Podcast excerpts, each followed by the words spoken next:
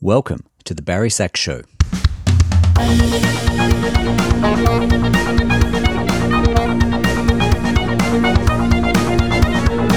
Thanks for joining me on the Barry Sax Show. I'm Barry Cockcroft, and I'll be hosting this podcast with guest saxophonists from around the world.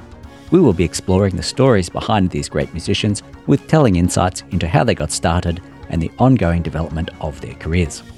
Thanks for being here on this adventure, and please subscribe for a new episode each week. The details of each episode, including a transcript, the show notes, and any links, can be found at barrysax.com.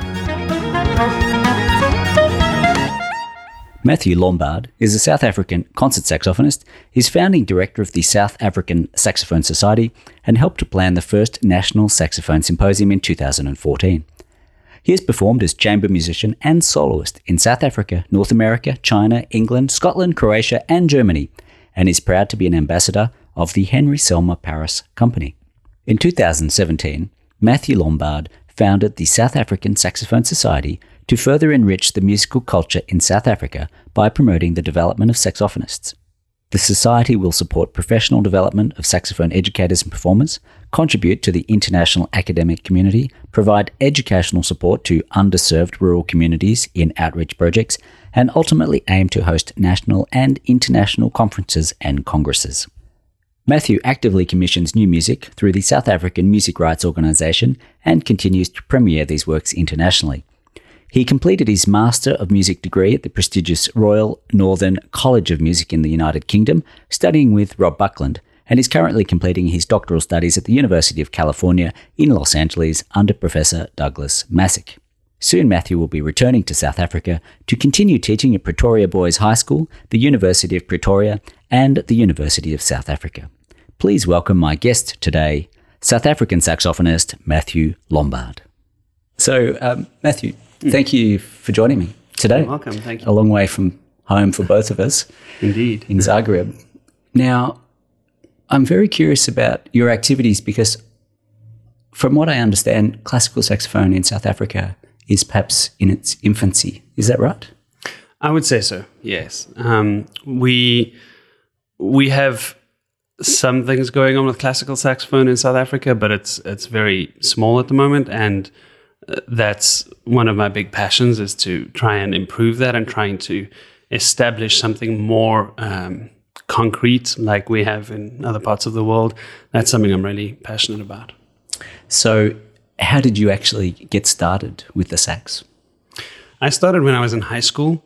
Uh, there happened to be a great classical saxophone teacher at the high school I was going to. And um, he in South Africa, we use the. I think it's similar to Australia, where we have the the graded exams, um, ABRSM or Trinity or uh, similar things like that, and th- that's basically how uh, the tuition is focused. Uh, whereas now I've experienced in in the US, it's slightly different. Um, in South Africa, we we use that as the general standard, and that tends to be on the classical side. And when you take that even further, uh, the natural route, I suppose, is classical, although a lot of students do go into jazz after that. Uh, I carried on with the classical and was encouraged to enter competitions in my late high school years. Um, and that's where I, I, grew especially fond of the instrument as a classical instrument. So that's basically how I started. How would you describe the early teachers or teacher uh, that you that you've had? Um, a big interest in jazz as well, but mostly focused on the classical players, um, uh, the classical side of playing things. Um, and the teacher in particular that taught me in those years, his name is Mark Botha. Uh, he's now living in England, um, doing language um, at a university, uh, and he he had probably a very similar path from what I had in South Africa. Um, and he took it further because he loved it so much, um, even though there weren't many other people doing it in the country. Um, he also drew influence from a lot of international players. Uh, so a lot of the players that we hear here in Zagreb um, were key in terms of their recordings and the influence they had on his playing and as a result my playing. Um, throughout my high school career, I was listening to recordings of Born Bornkamp and Delangle and you know all the all the guys that we listened to. Um, and that was a, a, big inspiration. So, along with those teachers that taught me, um, came this world and the sound concept uh, from all the other parts of the world. Um, and that sort of modeled my thinking going forward in terms of how I wanted my sound to turn out.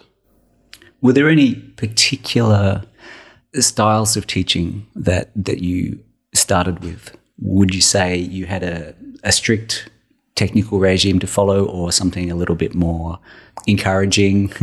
There's mm. different different approaches, especially in the early years. What uh, what was your experience? The early years, um, I think I tended to have a more strict uh, teaching. Uh, a lot of etudes, um, Ferling etudes, uh, the sort of standard stuff that you would do.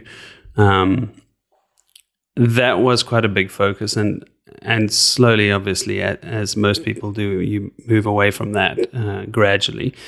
Um, but that was definitely a big focus, uh, uh, cleaning up the technique, uh, having a good technique, uh, but also thinking a lot about sound um, and uh, embouchure concepts. And I, I went through in fact, my very first teacher was was mostly a jazz player and a, a doubler, um, and as a result, I went through some embouchure changes in the early years as well. It's probably a common thing for a lot of people, um, and even into my my um, undergraduate studies, I started experimenting more with changing the embouchure. Um, the first time I came to Europe for a masterclass was in Frankfurt. Um, where I, I met uh, Vincent David and Arno Bornkamp and Jan Schulte-Bunert uh, from Germany. Um, and that's, I think, the first point in my playing career that I realized um, uh, there was a lot that I was doing wrong that I could do better and more efficiently. Um, and I, I started adapting my embouchure mostly and also the way I play. Um, in a different way and started thinking more differently about how I was playing. Uh, so for me, um, even from the beginning, that whole sound concept has been a big thing. Uh, especially what I was mentioning earlier about listening to various recordings in the early years. Um, I had all these ideas that I've been hearing on the recordings, and I needed to figure out how I'm going to do my thing and not necessarily sound like one person, but um, sound more like what everyone was doing. Um, so that was a challenge because we, in South Africa, we're a little bit limited in that we don't have the live performances to reference. Uh, we don't have too many people playing classical saxophone. Uh, when I was learning, I don't think I remember anyone local playing classical concerts. Um, yeah, so that's definitely one of the big things for me. Uh, the pedagogy was definitely strict in terms of technique, but also um, I had a lot to think about in terms of my sound and the embouchure development. Would you say that that experience at the masterclass during your undergraduate years did that then kind of spur you on to study internationally? Yes, absolutely. So you, um, you chose to go to the UK. Mm-hmm. What was it that that drew you? Rob Buckland. well, how did how did you meet Rob? Um, well, Rob, I I had heard recordings of Rob uh, and loved the recordings. Uh, I just I felt that his sound was something different. It was it was unique and it wasn't the same as a lot of other things that I had heard. Um, and I can't quite remember how I ended up getting in touch with him, but I, I remember looking him up and seeing where he taught and liking the idea of England very much. Um, number one, because I speak English and it's a logical choice, England or America. Um, and and uh, when looking at where to study, you look at who to study with, um, and that was a big influence for me. Um, and the year I spent in England was incredible. Uh, subsequently, I, I, feel like as a player, I grew the most in that year. Um, my ideas about my sound, my um, career path uh, were all really focused after that year. Um, so that was a, a big turning point for me. I'm sure Rob won't mind, but could you perhaps describe some of the differences in his teaching compared to what you'd had before? Yes. So uh, at that point, um, because I was doing my master's, it was um, there was probably less of a focus on the technical, uh, the, as in the finger technique, uh, and more of a focus on the sound, uh, very much for me, uh, fixing those problems I was talking about with the embouchure. And Rob was really big on um, making me or enabling me to articulate what it is that I need to do in order to make sound so that I understand what I'm doing. Uh, I remember one of my first lessons with him um, was a real eye opener for me because he would ask me, So, um, how do I make sound? And I would sort of answer something like, uh, blow air into the instrument. And he'd say, Well, how do you blow air into the instrument? And it goes down the rabbit hole and, and sort of pinpointing exactly what you're doing in order to uh, to make that sound and understanding the process involved. I found that was one of the key things he helped me with is in terms of how I want to sound and how I expect to make that sound, and also being able to predict what's going to come out of the instrument depending on what I do. Uh, that was a, a, big thing for me with Rob. Um, and he also taught me to to push the boundaries of the sound, also um, in terms of projection, in terms of expressivity, um, and also varying tone colors and not just sticking to one type of idea. Um, and I think he was also big on personalizing the sound uh, to to a big extent. He would, um, I I think at that time, and I would imagine always, Rob's students don't generally sound the same. Um, everyone has their own sound, and I think that's a great characteristic of a teacher. Uh, is that uh, not everyone sounds exactly the same. Everyone finds their sound in a certain way.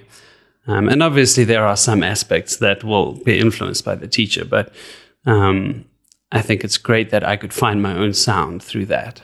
Now, since you've finished your master's degree, you've moved again mm-hmm. to the States. Did you go straight to the States? Or? No. So what what were you doing after your master's degree? So my master's degree I managed to do in one year. Um, fortunately, it was a, a one year intensive program, and as a result, I was able to take a sabbatical from my job in South Africa, uh, which was basically high school saxophone teaching. I had a full time job there, which was really fortunate for me. Um, so I went back to that uh, for three more years after Manchester, and um, at that point, well, actually, it, it, it goes back to before England. I I had been wanting to get a doctorate in the end at some point in my life for a long time, um, and uh, I'd been wanting to study with Doug Masek for a long time in my life. Um, I met Doug probably 2006 or seven, so quite a while ago when he was touring South Africa. Um, I had a master class or two with him. I had heard him play. Uh, and ever since then, I've wanted to study with Doug Masek at UCLA. Uh, it's always been a dream, and it's always been one of those things where it's so expensive, I'll never be able to do it. Uh, and um, in 2016, we, well, actually 2015, we decided um, we would try and see if we can make this happen, my family and I. Um, and it did not look really possible based on uh, tuition in the States and living cost in Los Angeles. Uh, and we managed to pull it together with scholarships and um, opportunities from UCLA and South Africa. Um, and we made the move. So it was it was a real it was a real big thing for me and my family too. Um, but it, I think it was the right time. Um, I, at that point, had been teaching high school saxophone students for about 10 years.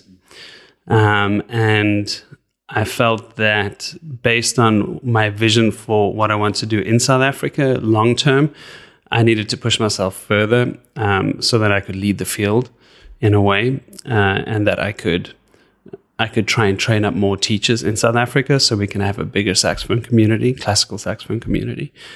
Um, that's one of my big passions, and I, I, I still feel that um, getting this doctorate in the States is going to be very beneficial to me uh, and to the classical saxophone in, in South Africa. That sounds uh, exciting. Yeah. And I get the feeling that you like to organize things, that you Yeah. don't just play the saxophone, but perhaps you have a bigger vision that in order to play the saxophone, you have to have events to have that saxophone performed in. So, how did you get started, or how did you come up with the idea for organizing events where the saxophone can um, really showcase itself? I think I would probably credit that to my time in England again. Uh, Rob inspired me to um, to pursue this idea of growing the saxophone community in South Africa. Uh, what I gained from the international masterclasses and studying in England and all of that uh, was seeing what was out there and what was possible.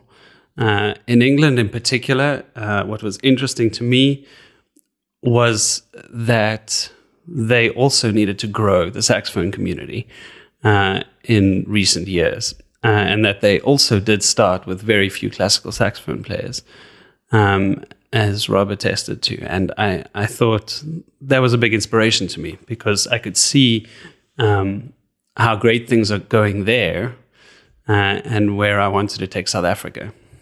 Um, so that led me to um, to speak with a colleague in South Africa, uh, Karen Devroop, uh, who is a jazz saxophone player uh, and also um, the head of the one of the big university's music departments there, UNISA.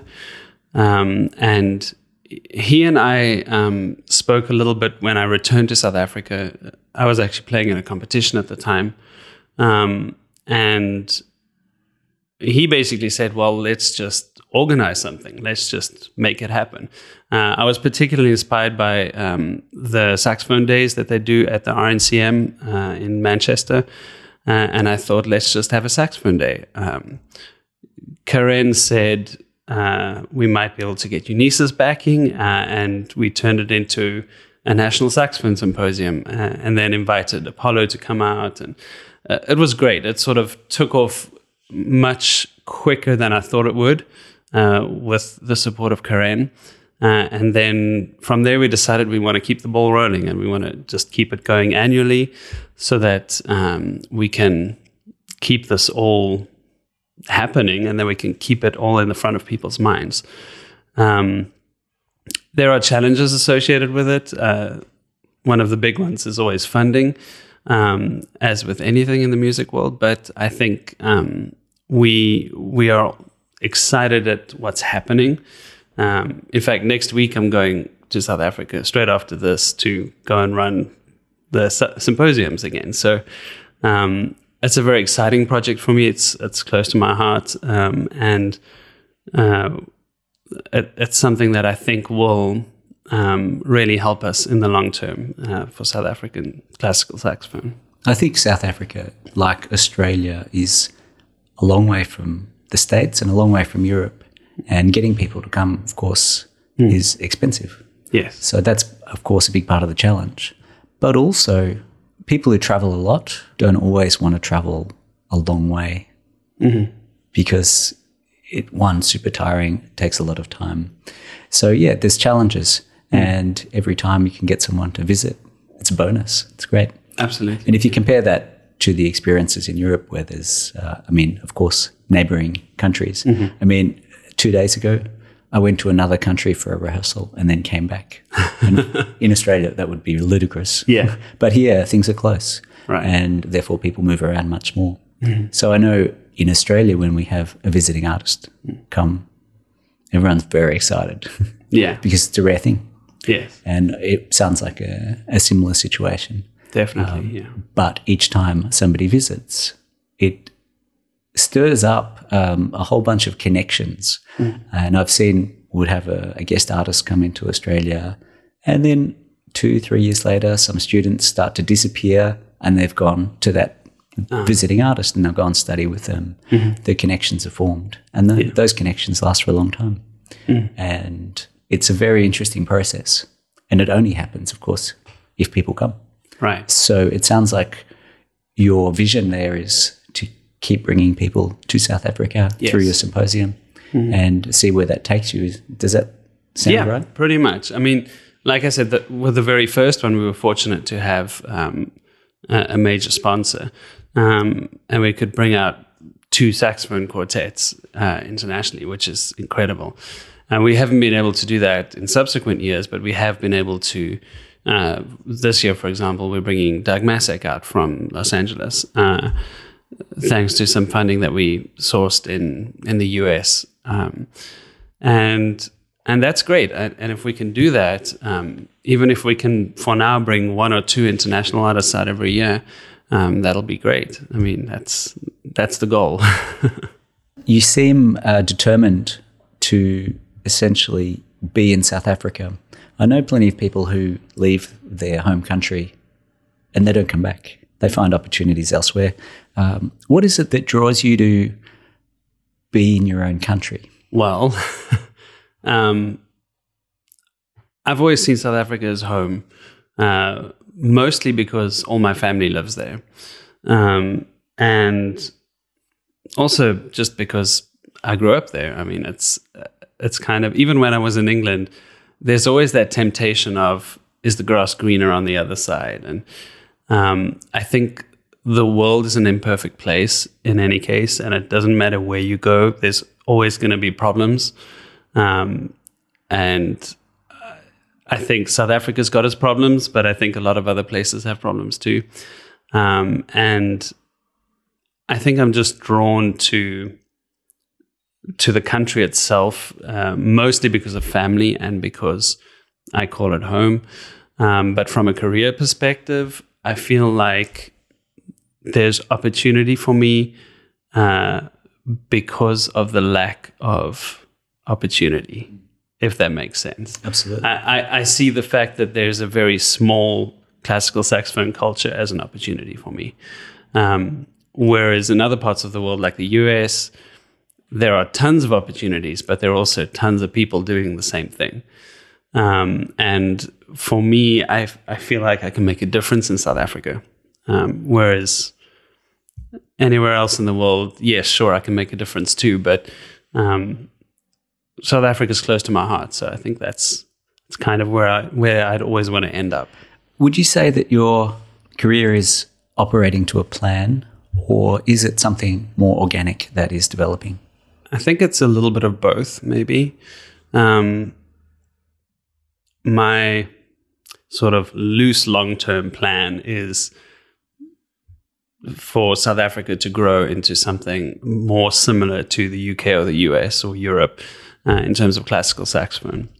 Um, but at the same time, if I look short term, um, my goals are dependent on what comes up and what opportunities come up.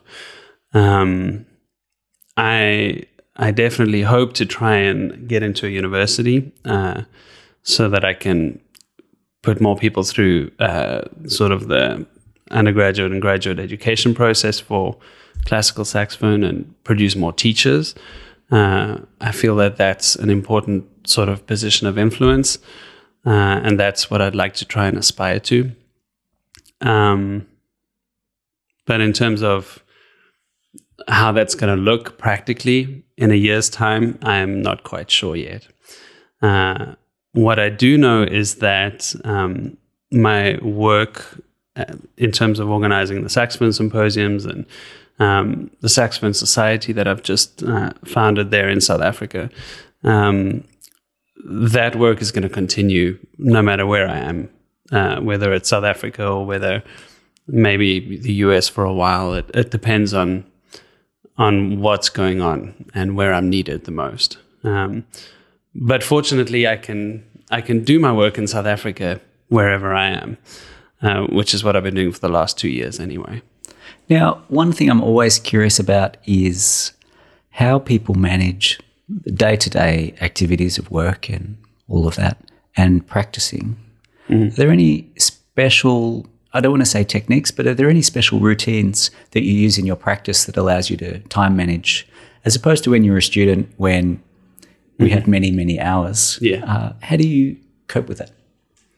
Well, I mean, right now, I'm fortunate that I, I kind of am in that student phase at the end of it. Um, not that I necessarily have tons of time to devote to practicing, like you say, um, but I I think nowadays I tend to practice towards a goal, uh, and I like deadlines because they motivate me.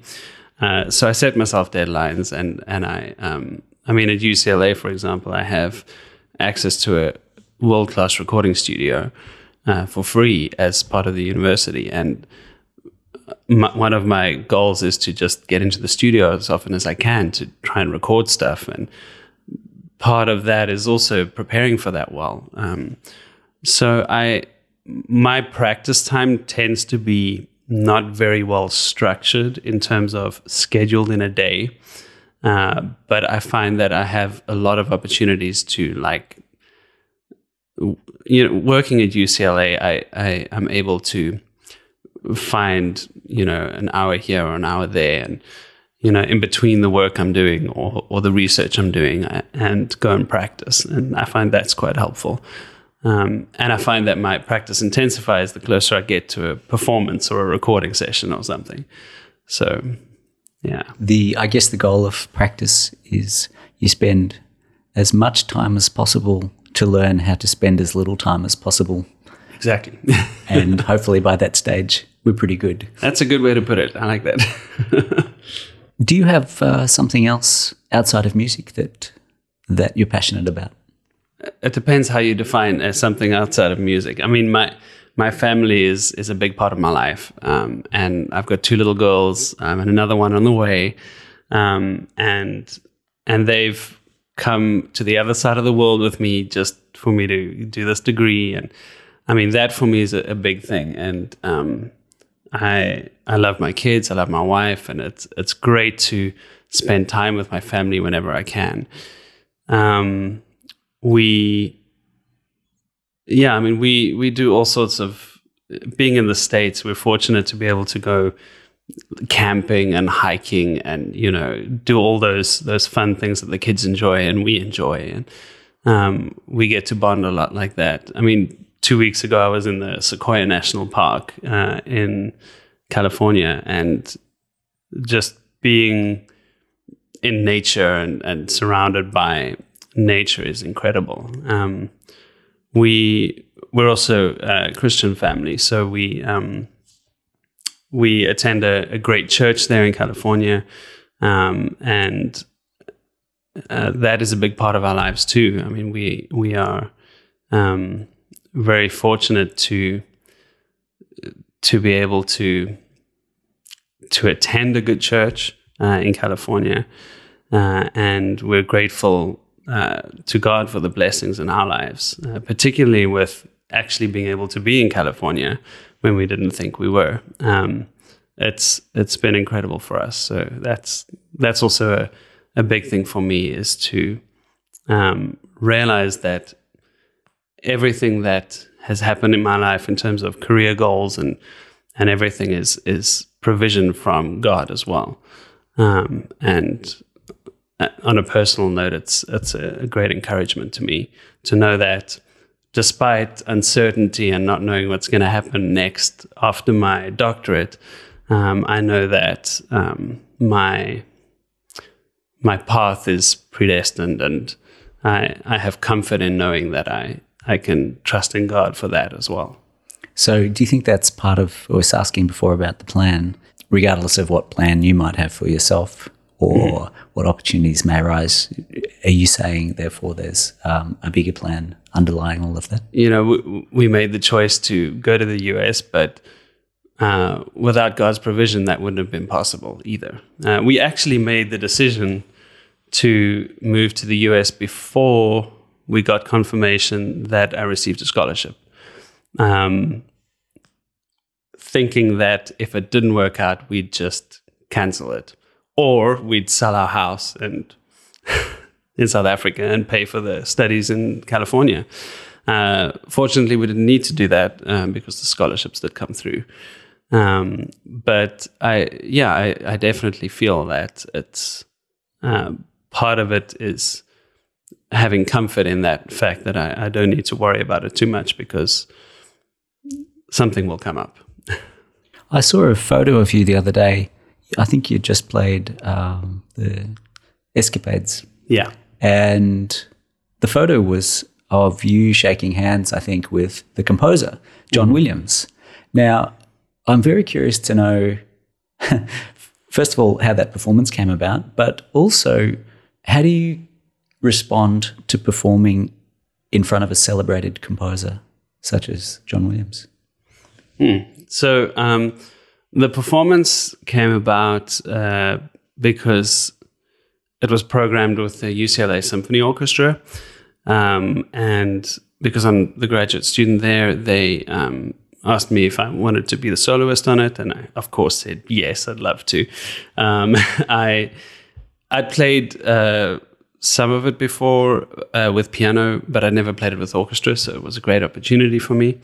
Um, I also knew that John Williams lived lives a block away from UCLA, um, and that was in the back of my mind, thinking maybe he'll come. He probably won't. He's too high profile. Um, he ended up giving a seminar the same day of the dress rehearsal and the concert. Uh, and at the end of that seminar, that's when the dress rehearsal started. And uh, his good friend Gloria Cheng, um, the professor who's who does contemporary music at UCLA, uh, she brought him around to the hall uh, where we were playing it, and he sat and listened. Um, it, it was a, a, surreal experience for me. I, I never imagined I'd play Escapades for John Williams. Um, so it was kind of like a personal performance for him in a way. Very informal type of visit. Um, but he he was quite happy with it, and, and that was encouraging. Um, just because I I mean I don't play it like it was played on the film score. Uh, and I don't think many classical saxophone players do. And, and you never know quite how a composer will react to that. Um, and I think he was quite happy with that. And uh, I won't lie and say I wasn't nervous when I played it for him. I was probably more nervous when I played it for him than when I played it for the audience, audience later that night. Um, but it was it was an exciting experience too. Uh, I mean, in the end, he is just another composer who's coming to listen to one of his pieces. Um, and and that's how he acted too. He was very down to earth, very humble about it, and um, he didn't make a big deal about it. He, yeah, you obviously have a considerable experience of working with composers mm-hmm. because you have a keen interest in developing South African repertoire, I guess. Mm. So, how important is it to you to work directly with the composer of a piece?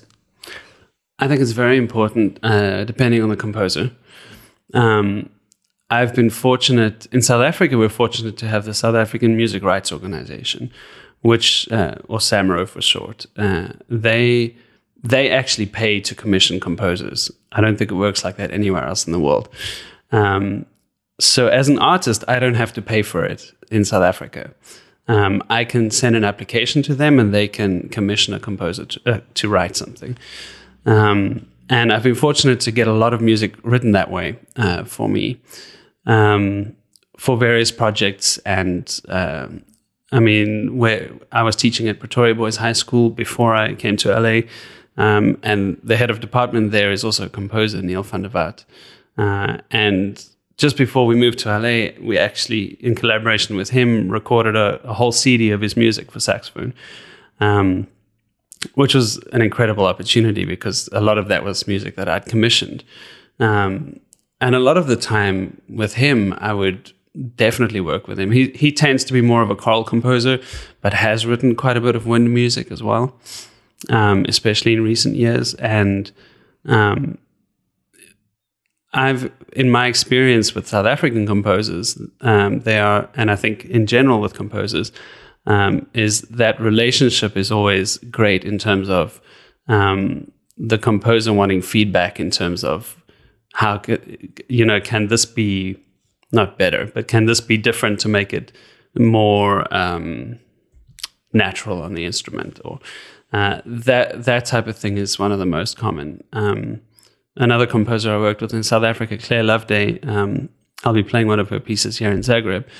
Uh, she wrote a concerto for me a few years back, um, and also in the even in the early stages, just talking about ideas and influences with her, uh, how how interested she was in what what I liked, um, influenced her composition style as well.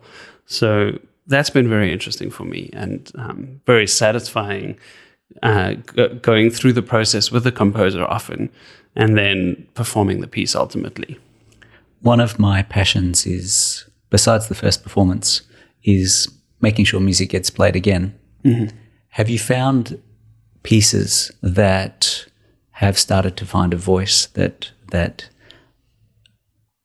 that creep into the repertoire that get performed multiple times that become favorites, I guess, in in a sense, even if they're your favorites that you like to program, or do you focus more on uh, a stream of new pieces?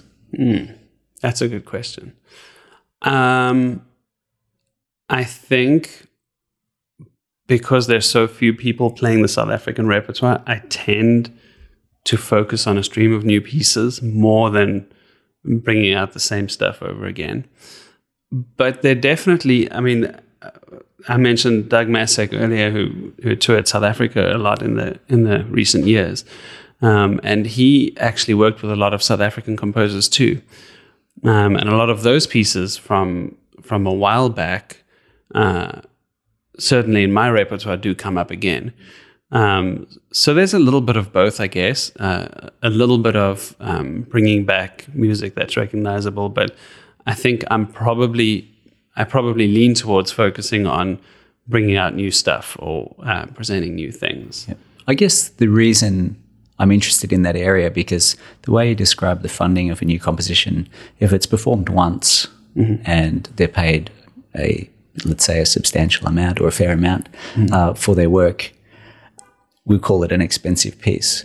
Mm-hmm. If it's played twice, then it's half as, uh, it's it has twice the value. Right. And then if it's played a hundred times, so on, its value increases from that initial funding. Mm-hmm. And therefore, the funding essentially it's very easy to justify. Yes. Yes. Oh, if we commission this piece, it's going to get played uh, mm-hmm. hundreds of times. Uh, I, I, find very interested in that process, mm-hmm. and it's not. There's no magic formula. Of course, it depends on the ultimately on the repertoire and the, the quality of the performances. But it depends also on another aspect is is how that music is then transmitted out to the wider community. Mm-hmm. And it sounds like if you're organising international events and presenting within those some South African music, there's a bigger chance, therefore, that that mu- music will exit the country and mm. you know enter the mainstream yeah. outside. That, that's definitely my hope. Yeah, um, I I've certainly done that in in the US. Um, I the North American Saxophone Alliance conferences. Um, the last two years, I've performed um, I've included South African recitals in those, and same here in Zagreb. Um, and I think that's important. I mean, for me, there's no point in um, in playing music that everyone else is playing. Uh, I need to be presenting the music from my country and and letting people hear it. And I've had some good feedback that way as well, um, with people that hear it and and are interested in um, getting the music. And I mean, that's the way it spreads. And the way we ultimately get more performances. Um, and I suppose time will tell um, how that continues down the line. Now, is improvisation something that forms part of your music making? A little bit. Uh, I I find that um, I, I do enjoy uh, going a little bit out of the box here and there, or uh, or being flexible enough to change something um, sort of organically or, or uh, as it happens. Um, and I wouldn't call myself a, a good improviser, uh, but I would say that I'm certainly open to uh, using improvisation when I need to, and feel that it's an important part of classical playing nowadays, um, because so often that happens uh, where you get even in contemporary music, you've you've got a lot of you know free sections where you've just got to do something, and you need to be creative and and think stylistically in context of the piece, and um, I think that is an important part of it, and I I, I do I don't necessarily do it very often, but I do uh, certainly when when it's required uh, do that. And how important has recording been to you, both developmentally but also career wise? Um, I found it really great uh, to be able to listen back and and hear from a I suppose, kind of like a, an audience perspective. It's not quite the same, um, but I found it very helpful uh, I found it also very encouraging uh, when when you're not sure what something sounds like or how it's perceived, and you listen back and and if if it sounds good, that that's really like a I suppose a motivator to to keep going. And um, in terms of general practice, I find it really helpful to record myself just to hear um, how things come out. And as a performer, you always need to exaggerate things a little more than than you think you do, so that the audience actually gets the picture, um, and and that's valuable in terms of um, recording repertoire. Again, it's just a great a great way to improve your technique and to make sure that you're um, polishing the music as much as you can before you get into that studio. Um, and just generally a great way to learn pieces. Now, I have some, let's call them rapid fire questions. Mm-hmm. So, a quick question, if you like, with a quick answer. Okay. it doesn't always work out that way. Is there something that you believe that other people disagree with? Um, vibrato. Right. I think. What is it about your vibrato, perhaps, that's different? Well, uh, everyone's vibrato is different. um, and I, I feel that um, I tend to use vibrato as an expressive tool mostly um, and use it also to shape phrases uh, rather than sort of having a on off switch type of idea. Um, but at the same time, realizing that different styles require different styles of vibrato. Um, and I find that. Uh, some people do that. Some people don't do that. Some people have a like a go-to vibrato for everything. Some people uh, vary it. Uh, and like I said, everyone's got a different vibrato. So, right. yeah. If you just had one piece of music that you could play now, forever, mm. what piece would that be? I love the Dubois Concerto. Uh, the very opening with that cadenza in the beginning. I um, one of my first teachers gave me that when I was sort of late high school years, um, and I've just loved it ever since. It's just beautiful. If you just had one hour to practice, maybe that's a lot, but if you just had one hour to practice, how would you spend that time? Um, I would probably focus uh, most. If I had one hour, it would probably be because I needed to uh, rehearse something or perform something in a chamber setting or something. Uh, and I would imagine that I would I would spend most of my time on the technical aspects um, and thinking about what type of sound I want to create. Yeah. In your experience, who is one of the largest contributors to the saxophone? Um, I think there are many, um, and it's hard to pinpoint one. Uh, but I, I have huge respect for Arno Bornkamp uh, and what he's done. Uh, mostly in terms of of the way he plays uh, and how he he kind of moves away from tradition in some ways, in a lot of ways, in his playing, um, and also plays around with ideas of performance practice, uh, which is really he released a CD. Um, uh, what was it? Vintage saxophones revisited or something, um, and and it was a 19th century performance practice focused, uh, informed performance on period instruments. Uh, and I'm interested in this because it's basically my dissertation topic for next year. Um, and I, I, just found that fascinating. I think that's that's going out of the box. Uh, it's doing something different, uh, even though it's it's normally not done like that. And I think that's that's really great. He pushes the boundaries. Uh, he also blurs those lines between classical and jazz, and I think that's it's what typifies the contemporary performer today. If we learn from our mistakes, is it okay to make mistakes? Yes and do you, do you cope okay uh, if a mistake happens uh, in performance?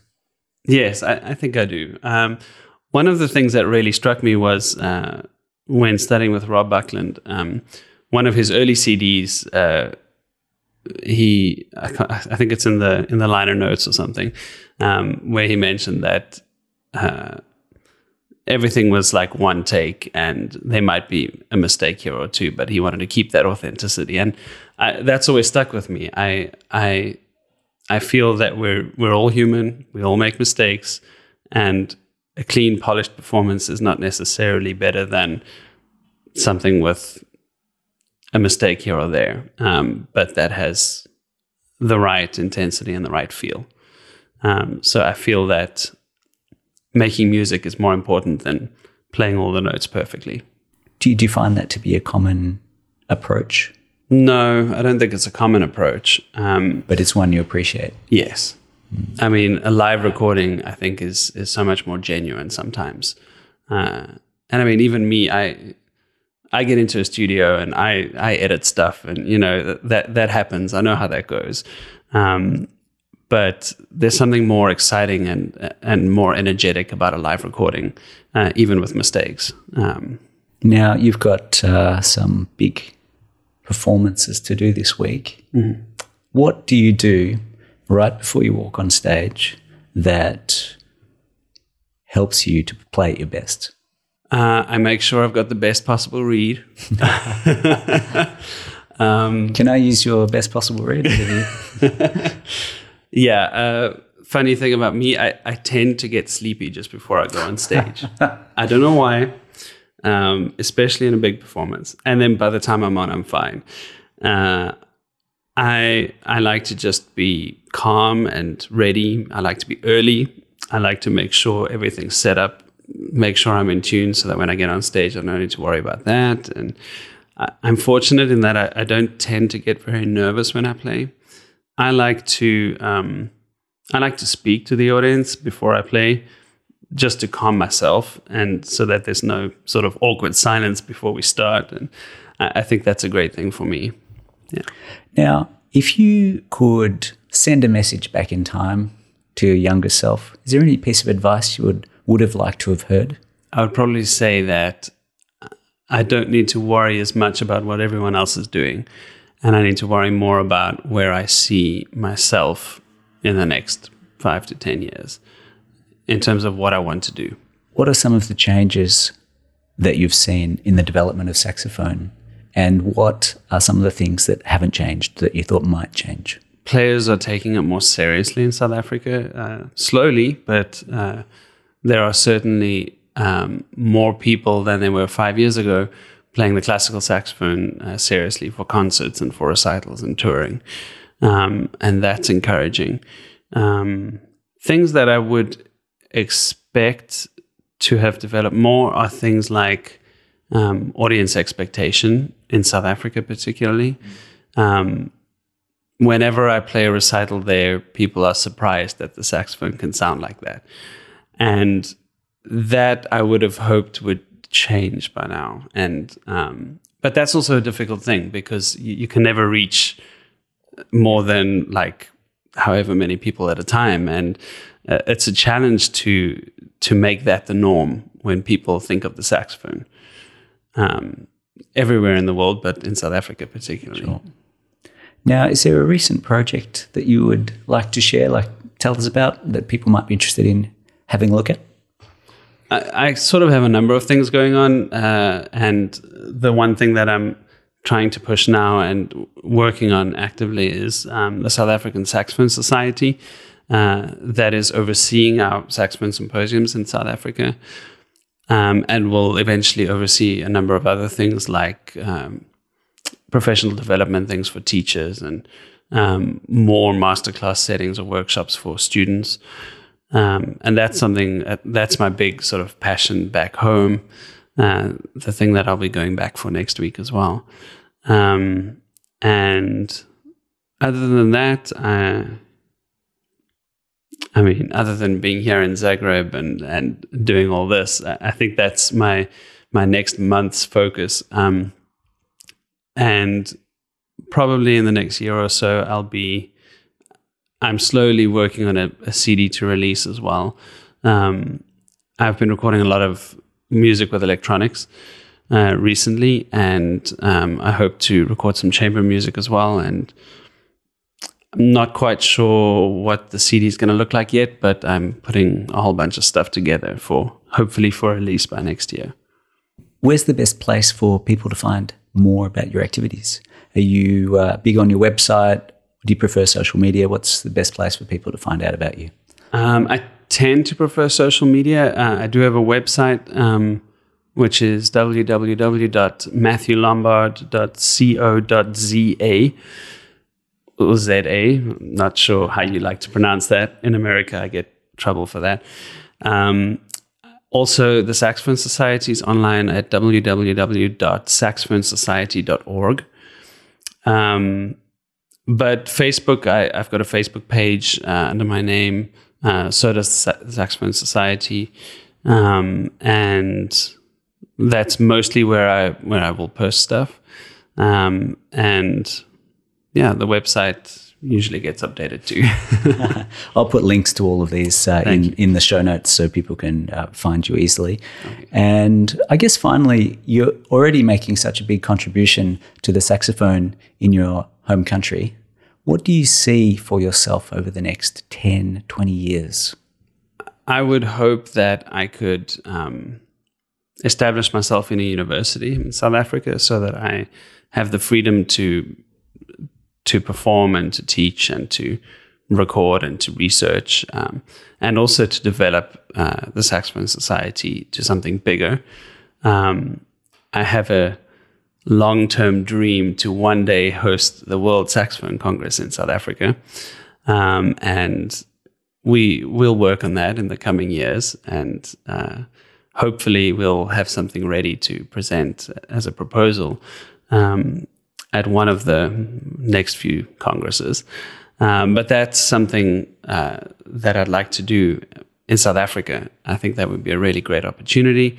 Before we can do that, however, we need to just develop a few more things in the country. So, fantastic, Matthew.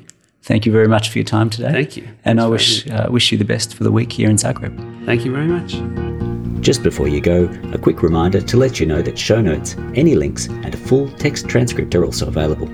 It would mean a lot to me if you could leave a review for the show by visiting barrysax.com forward slash iTunes.